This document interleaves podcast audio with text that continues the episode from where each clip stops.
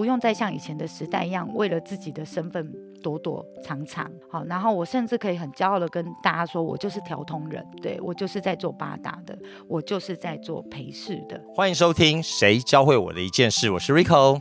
我是贝大小姐。哎，看了《华灯初上》，我真心觉得我前世一根是调通的红牌耶，一定是被人家害死的，被嫉妒死的。哈，你哪来自信啊？还红牌嘞，够了你！你没看出我的摇高一雷吗？我如果不是红牌，那难道是你吗？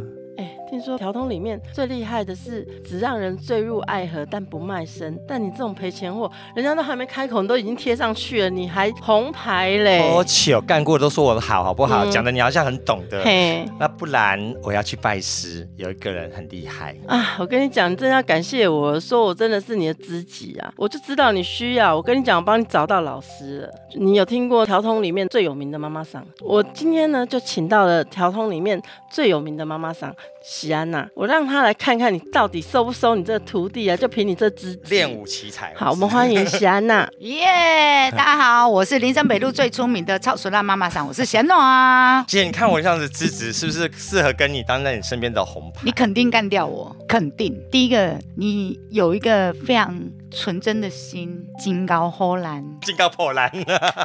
金高破蓝，这也是我个人认为，就是你有一个嗯晚德佛的脑袋。真的，我有奶又有脑。真的，天哪，必杀技耶！所有男人都会拜倒在你的石谢谢姐姐。石榴裙吗？石榴裤下，超人内裤下。真的。好，真的想问姐，是来，我自己想要进调通，是因为我见我骚。那你呢？你为什么想要进调不是，你知道？，你知道调通呢是全台湾唯一一个最多元化店家聚集的地方。嗯像男公关店、男童店、女童店、第三性公关店啊，就你各个性别的人在调通都可以找到自己的店。哦所以基本上，如果我个人认为，你就算今时今日现在进去调通，你还是会成为 number one，你不用等以前。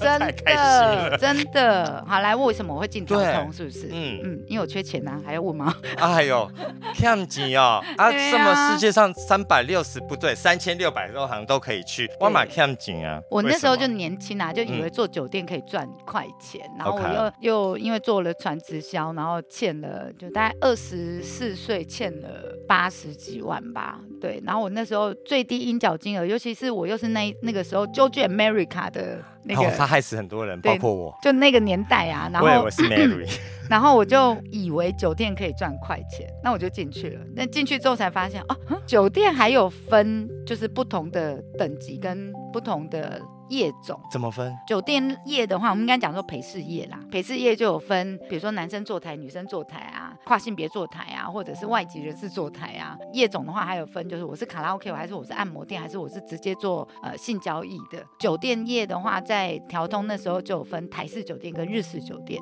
一个是否台湾人去的，那一个是专门给日本人去的。刚入行的时候其实是很难分的嘛，因对，为又不知道啊，人家能够接受你的阿弥陀佛，尤其是我们缺钱嘛，怎么样进入？你从哪一个 level 开始往上升的？往上升其实没得升呐、啊。我那时候应征进去的时候是看分类广告进去的嘛，然后很容易被骗呢。现在的美眉看到分类广告，现在没有分类广告可以看的啦。那时候就想说找一间看起来比较高级一点的店就好了。那个广告上面写说会英日文，新优我就去应征了。我想说会讲英日文的店应该比较高级吧，但其实我的英日文程度大概就在 This is a book, How are you today 这样子，就是那种 I'm fine, thank you 那一种。日文大概也是 Toyota, Suzuki, Yamaha, 一对一对亚美得。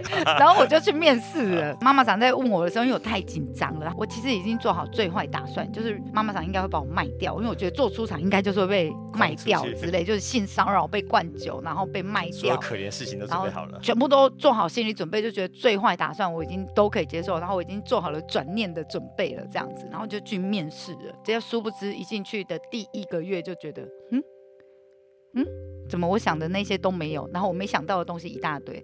就进去之后，我要学日文，我要学高尔夫球，我要学插花，我还要学茶道，琴棋书画样。样精，我白天忙到一个，因为我白天还有在专柜上班嘛，我以前是专柜小姐，然后我下了班之后就要赶快骑车到林森北路，然后赶那个日文课，我一个礼拜要上三天，平常根本就呃百货专柜禁止休假日，对，然后你就是很多课你都没有办法跟的时候，就会被妈妈想念。我大概上完一个月的两份工作之后，我就决定辞掉白天的，专心做晚上的。当然在那个时候，对于陪侍业有更多的不同的认识。呃，我现在因为一直在讲这些以前的日式酒店，但其实我们这样子的日式酒店的店家已经没有了。所以就是你听完录音之后讲说，哦，我我也要来去酒店上班。哦，听 Sienna 讲，好像日式酒店还不错。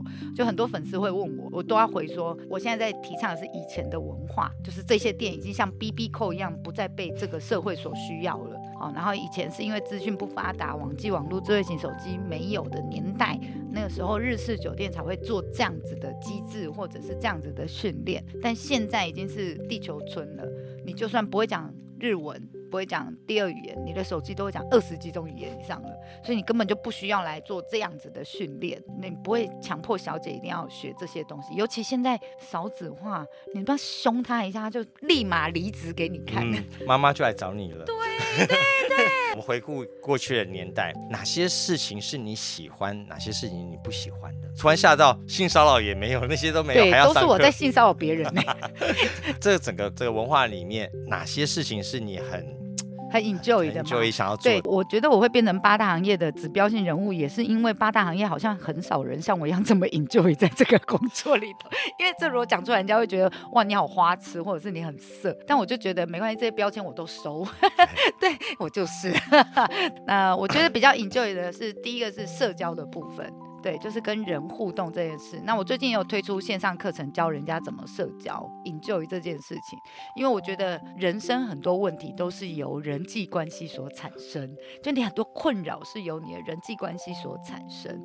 那如果你的人际关系可以走得圆滑，可以走得顺一点，其实你的人生的烦恼会少很多。对我们到处在制造的是敌人，而不是贵人，就惨了。对我很会制造贵人。如果有 follow 我的粉丝就会知道，比如说，呃，基本上蛮多大佬们喜欢我的，对啊，像淡如姐啦，或者是就很不要脸的这样子，对啊，一个会走路的贵人制造机，对，所以我来教大家，教大家如果要制造贵人的话，三件圆滑的事情该怎么做？透露一下课程。我觉得三件比较重要的是，第一个当然是先打理好自己，要有自信，就是你要相信你是一个值得被爱的人。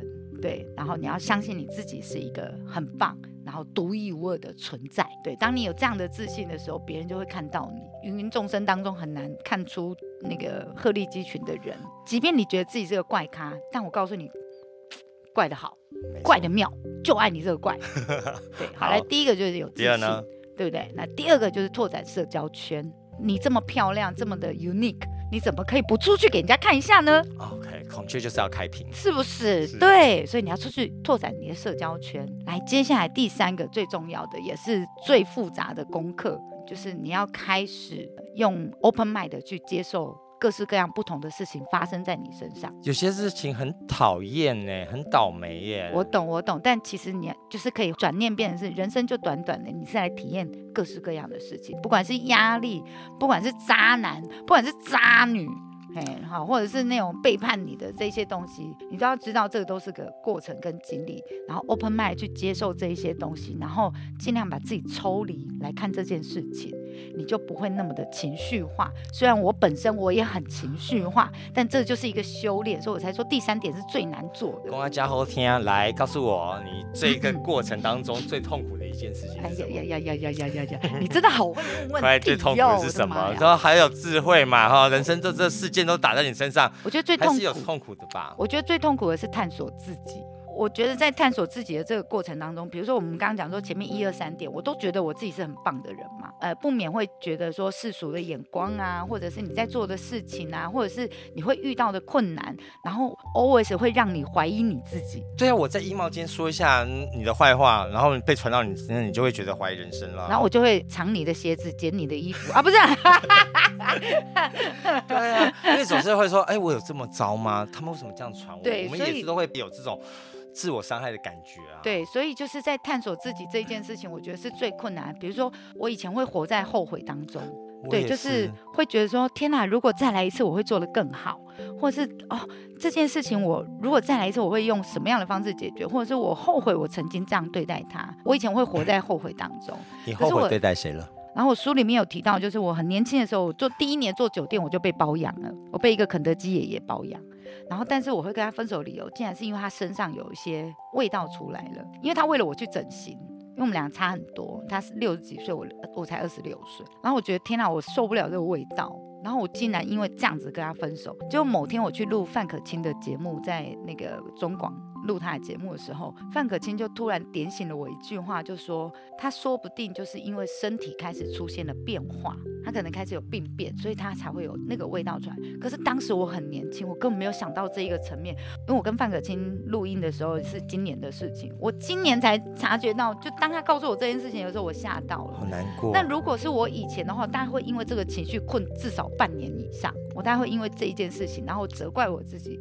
半年以上，我知道那个肯德基爷爷现在应该已经就是在天堂了，所以我某天我就到了公园，然后对着那个天空，然后我很认真的就是坐在那里，然后跟着天空上的这个肯德基爷爷对话，对，然后我就是做了一个这样子的改变，然后我觉得我不会再像小时候一样会困在这个后悔的当下太久，因为我知道已经发生的已经发生了。对，就是已经发生了。那我有没有办法做什么可以补救的事情？那因为对方已经，you know，就是在天上了。其实我要做什么，我也都没有办法再做一些弥补了。那我就只能对我自己，就我要给我自己一个仪式感，让我自己放下这个东西。所有的人生就是带着新的学习往下走。对对对。那当现在时间换了，要开店了，从这个小姐要变成妈妈桑了，要开始变领导了。对对。你怎么样开始第一家店？我第一家店其实是，呃，当时我从澳洲打工度假回来，然后在想说要回日式酒店上班呢，还是要来闯一闯？因为其实已经三十岁了嘛，就那一年从澳洲回来的时候，已经就是刚好从二跨三，然后女孩子二跨三的时候，其实都很恐慌跟焦虑，就觉得哇，就是青春大概就在今年结束之后就画下句点那种，那我人生是不是应该要往外去拓展？那那时候就有一个呃，认识了一个日本男朋友。就是日本客人，对，然后我对他是一见钟情，然后后来我们就交他长什么样子？其实他怎么称呼？长得很很很很很像坏人，很像山口组，但其实本人是超级无敌大暖男，但他就是长得一副就是肌肉男，然后烫那个三本卷卷头，永远印象深刻，就是他从店里就是门推开的那一刹那，我看到他的那一瞬间，我到现在都还记得，都已经十几二十年了。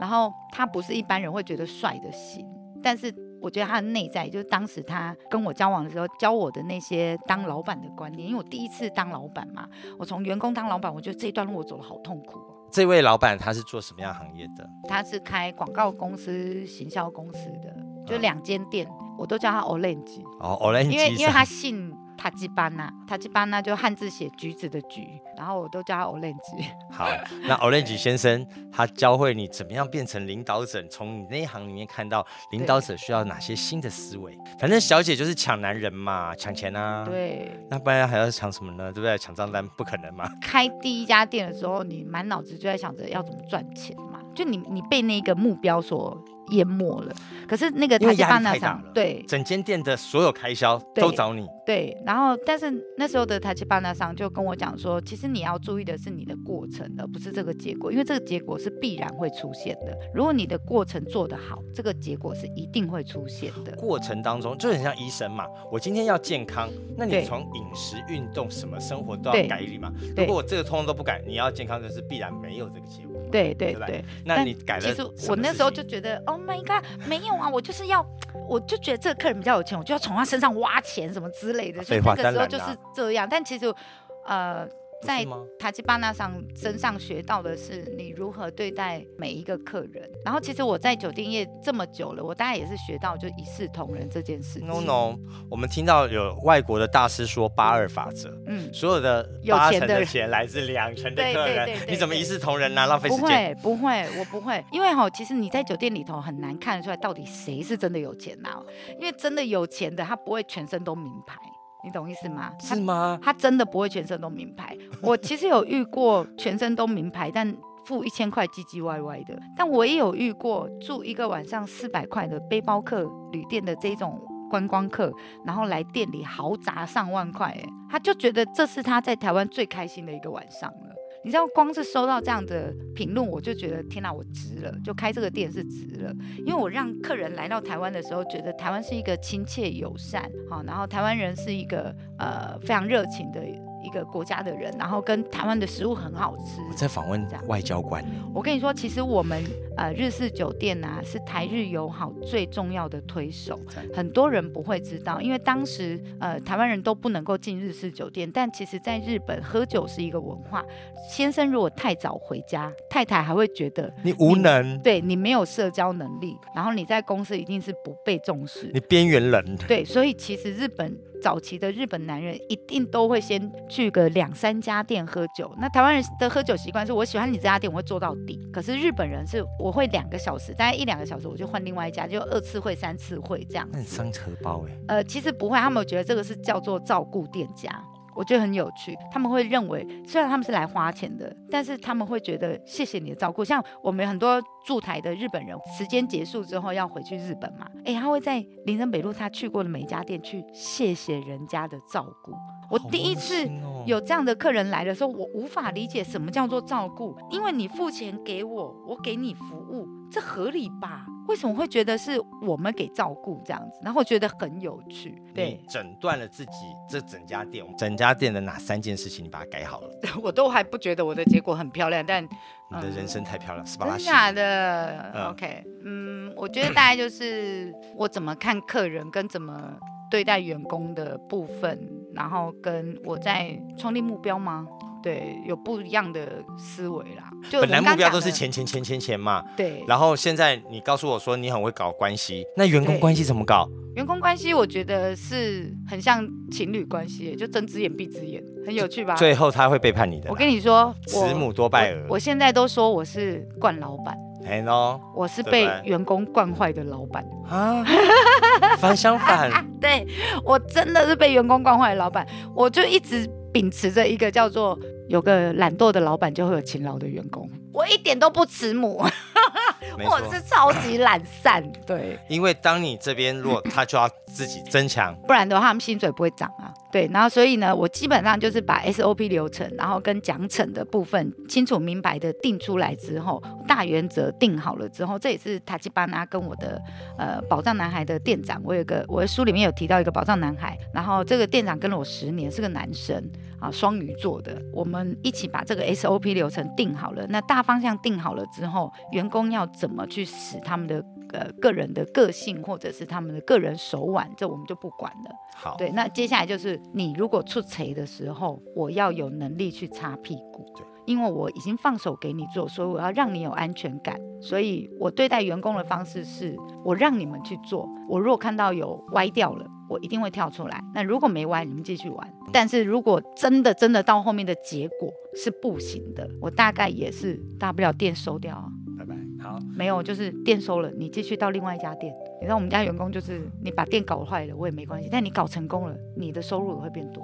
嗯如果你这个原则定好了，当时你定了 A 原则，大家玩一玩总会发现不公平，原则上有对我好不公平。你有没有改过原则，重新站在员工的立场上思考？哎，我当时定的跟这个双鱼座定的原则是可能有问题的。有，其实我有一个，就开店以来，我们一直在反反复复试的东西叫赏大酒，就因为我们是纯霸嘛，因为呃，虽然我以前是做日式酒店，但其实我开的是日式酒吧，就是否日本客人为主的酒吧，所以我们的员工还是要学日文。早期像我二零零九年开第一间酒吧的时候，调通根本没有几间酒吧，哦，酒吧是什么？酒吧就是没有坐台的小姐，然后只有提供场地跟酒。那我也有服务生，但我的就是服务生，不是坐台小姐，他没有义务一定要坐在你旁边。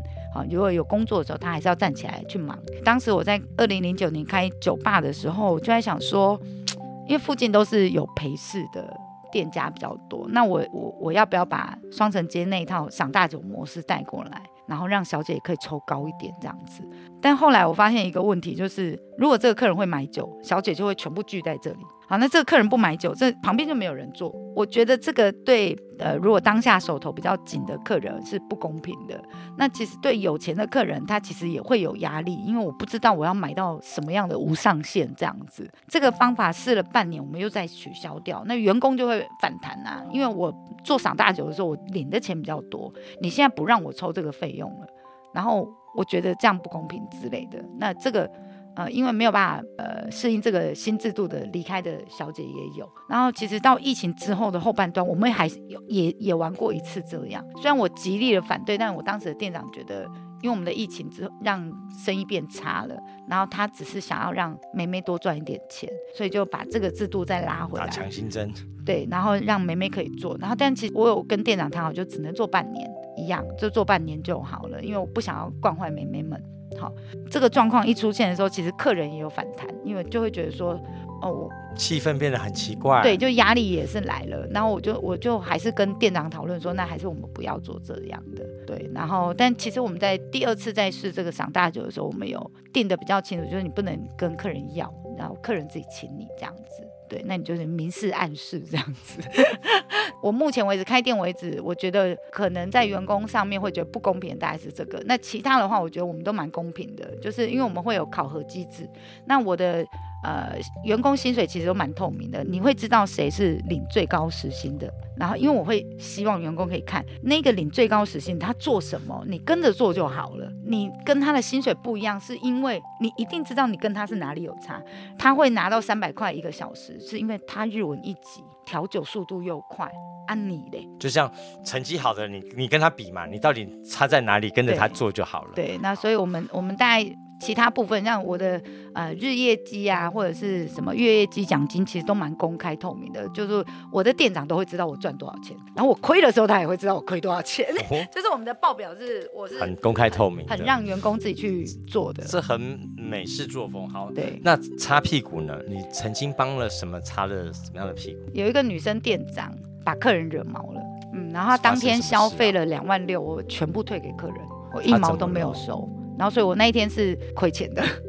他怎么惹毛啦？应该就是梅梅讲了一些客人误会的话，然后两个人就有点摩擦。这个是我同意让梅梅做说包场这件事情。好，那我觉得我都已经说用这个价格，然后你可以做这样子的事情，然后或者是什么，就是一开头的命令是我我给的，那梅梅只是做执行，但当然这当中她可能有不当的操作，产生了误会。好，然后呃，客人也是我们的常客，我觉得在权衡之下，我当下的立马决定就是，OK，你们都不要再吵了，我把钱退给你，但我对你只有一个要求，就是请你不要再责骂我们的店长了。对，那你就宽宏大量一点，我就当个手银亚这样子，我就让跟客人讲说，不好意思让你玩的不开心，但我就把钱退给你。一肩扛起的老板呢？对，我就然后但我回去我也没有骂我的店长，因为他自己已经很难过了。他知道我退钱给客人的时候，他自己已经很难过、很自责了。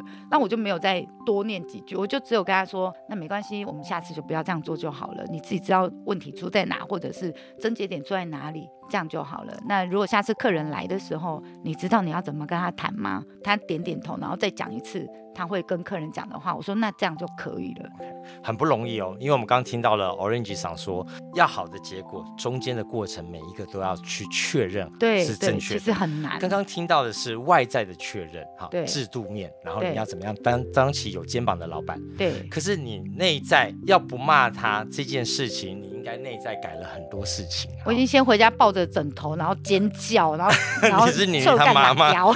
刚刚有提到，我们要谈到内省的话，我们刚刚提到是改变你三观嘛。我对们先聊聊你的爱情观、人生观和金钱观，在这个产业里面发生了什么变化？怎么被打碎对了？，我们 这三件事情嘛，我们先谈爱情好了。对 哦，我觉得爱情观是最恐怖的。对，我们先有爱情，我们再谈人生。对先谈爱情，爱情观发生什么变化？就是呃，我们家教很好，或者说我妈家教很嗯好，就是我们。不要呸人家哈，然后吃亏就是占便宜的心态，就从小就深植在我的心里面。然后我记得我那时候进第一家店的时候，我的妈妈桑就是是个 L A boy 款，就是只会讲台语，然后英文跟日文，所以他讲他不会讲中文，他中文很烂，就是那种台湾狗语这样子，然后呃会夹杂着英日文，然后叫男生都叫懒叫，叫女生都叫鸡白。然后我那时候刚进去的时候，有一天没什么客人，我就说我之前去法国找男朋友，可是当时还没有廉价航空，然后我又是专柜小姐，我存了半年，然后花了四万块买一个来回机票飞去法国，因为法国消费又很高，所以我回来又存了半年。我大概就聊这个，因为男生没有帮我付任何费用，哦，他只有负责我的吃的跟住的，但其他全部都是我要自己出这样子，连喝咖啡都是我自己出。很好啊，Go Dutch 去荷兰。对，就是 A A 制这样子，就是很 A A 制这样。然后我觉得这也合理，因为我们还没有结婚呐、呃，男女朋友关系不就大概就这样嘛，就尊重重彼此，这样。就妈妈常一听，你几摆你就那欠干你啦，啊，他不会国外这种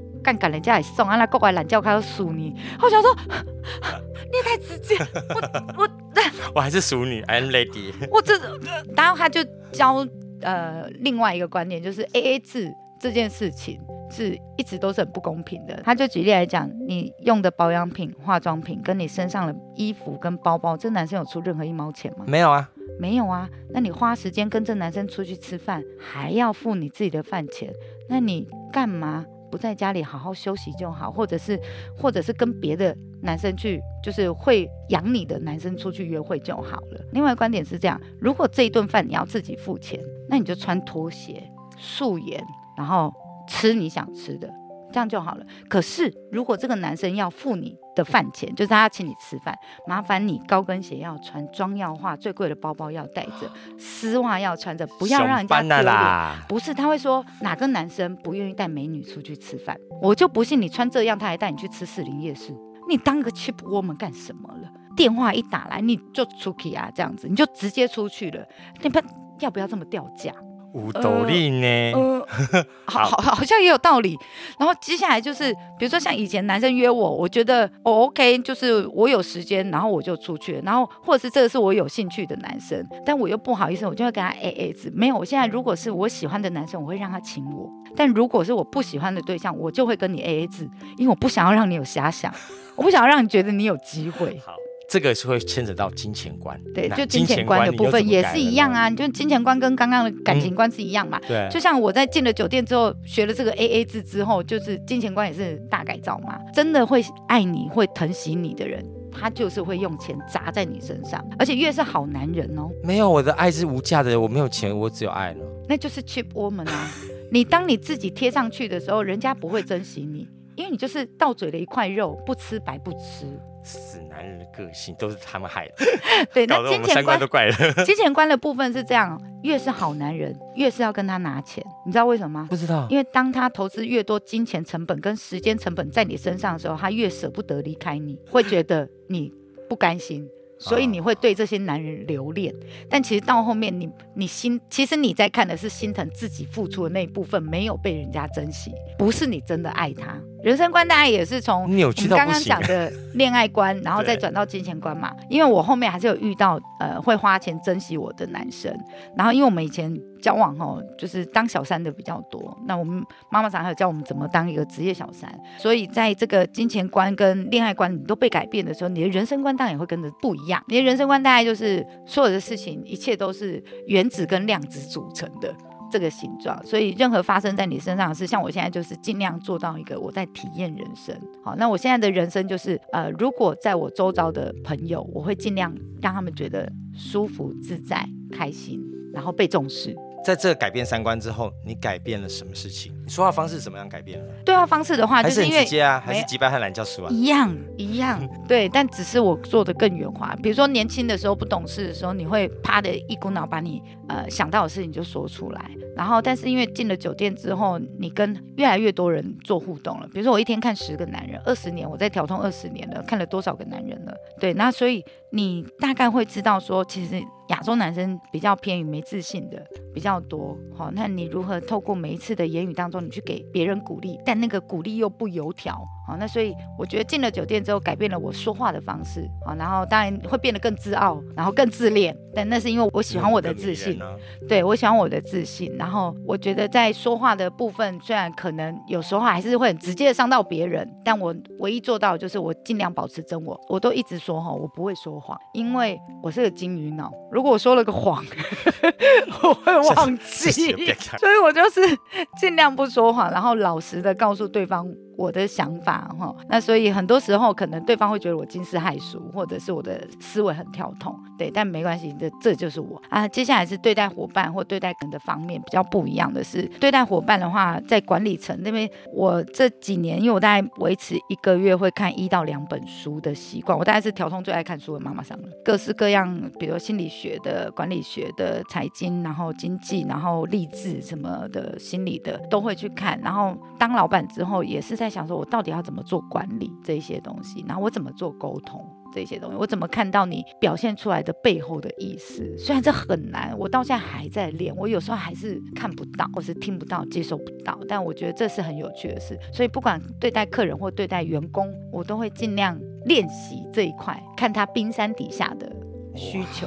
说到对待客人、对待员工，时代都在转变了，客人的样貌也不一样，对对员工的样貌也不一样。对对你讲的这些都是上一代的文化，对和下一代的调通完全不一样了。智慧型手机改变了很多人，对对对，真的。但你看到什么不一样的文化呢？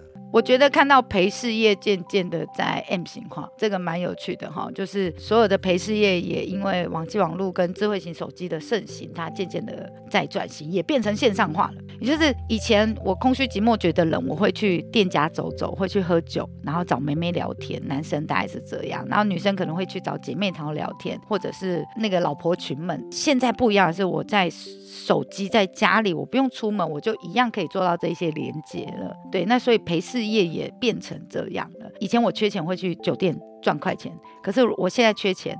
我不需要去酒店喝酒，不需要去给男生性骚扰，我当直播主就好了。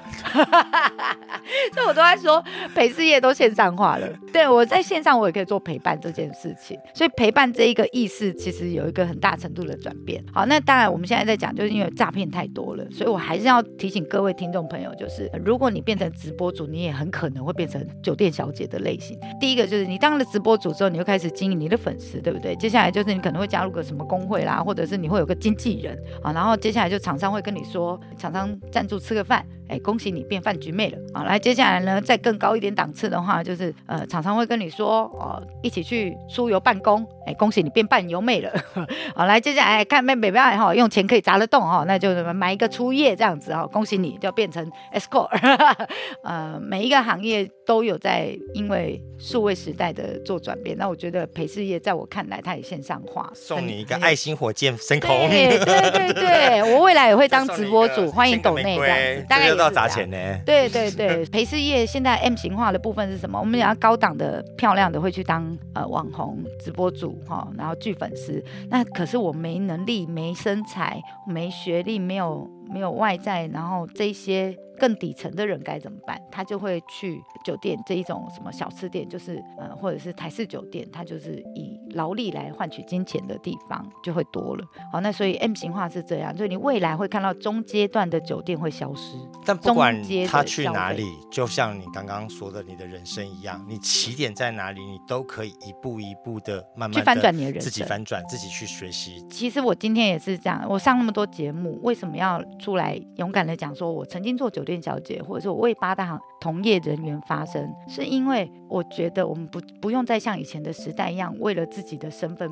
躲躲藏藏，好，然后我甚至可以很骄傲的跟大家说，我就是调通人，对我就是在做八大的，我就是在做陪侍的。我觉得这种不需要躲，因为我也是一份工作，我随时可以换工作的啊，所以不用因为你曾经做过，或者是你现在正在做，你就需要躲躲藏。其实我觉得在这十年当中啦，我自己发现华灯初上爆红之后啊，我发现有越来越多的职人敢出来说我在做什么的。像我们有一个老师是袁飞，叫手枪女王啊，她打过一万只老鹅，她以前在半套店上班的，那她现在是在我的情欲实验所里面当哦，就是教女生怎么帮另外一半打手枪的一个老师。他就是把他这个技能拿出来，然后情欲按摩师，我们也有个猛男卡卡老师，他以前在男同志的情欲按摩店上班。你看以前谁敢出来这样讲，说我在做这些？哦，没有，我现在还把这些人挖出来，教各位他们的技巧。二十年的调通妈妈桑的经验，对，教会你什么一件事？我觉得是勇敢，这大概也是我的座右铭，或者是我人生的一个底气，这是我的底气。我觉得我很勇敢，你这辈子勇敢了哪些事情？我勇敢的第一个撕除标签，或是往自己身上贴标签也可以，对，好，也可以这样讲。第二个勇敢是，我觉得我愿意去面对所有的难题，试着找出方法解决它。我觉得我很勇敢，这是一个管理学。对，然后接下来是我勇敢的为我不认识的人发生。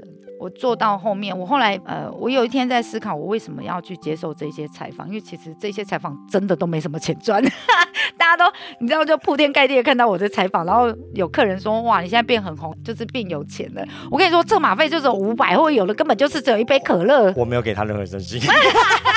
然后我就说，我觉得我勇敢的地方是因为我愿意为了我不认识的人发声，我愿意让更多人知道说，就我觉得啊，就是我我有这个义务跟这个责任来帮八大行业的人发声，然后或者是对八大行业的人做一点事情。现在目前没有一个指标性人物是八大行业比较有名的。如果我是这样子比较有名气的话，那我可以为这个行业或这个社会或这个世界带来什么样的改变？我觉得很有趣，想试看看。那这是我的底气，我觉得啦。谢谢喜安诺小姐的这样的底气和勇气。其实人生一种玩乐嘛，对对对，永远有猜不到的世界，永远有学不完的世界，打不完的大魔王。对，所以我们最后来听喜安娜姐姐唱的《猜不到》，谢谢。来，猜不透，你最近是好是坏。的沉默，也不想去追问太多，让试探为彼此的心上了锁，猜不透，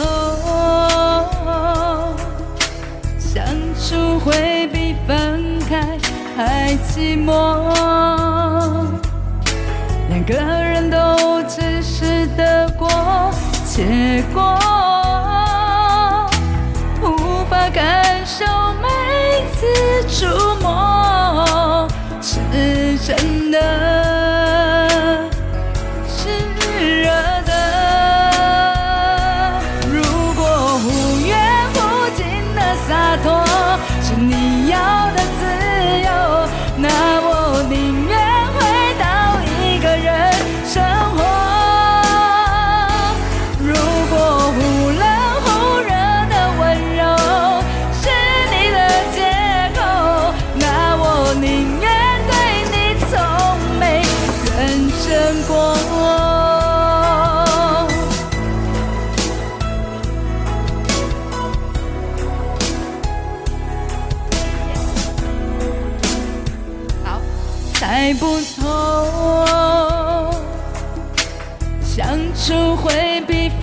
开还寂寞。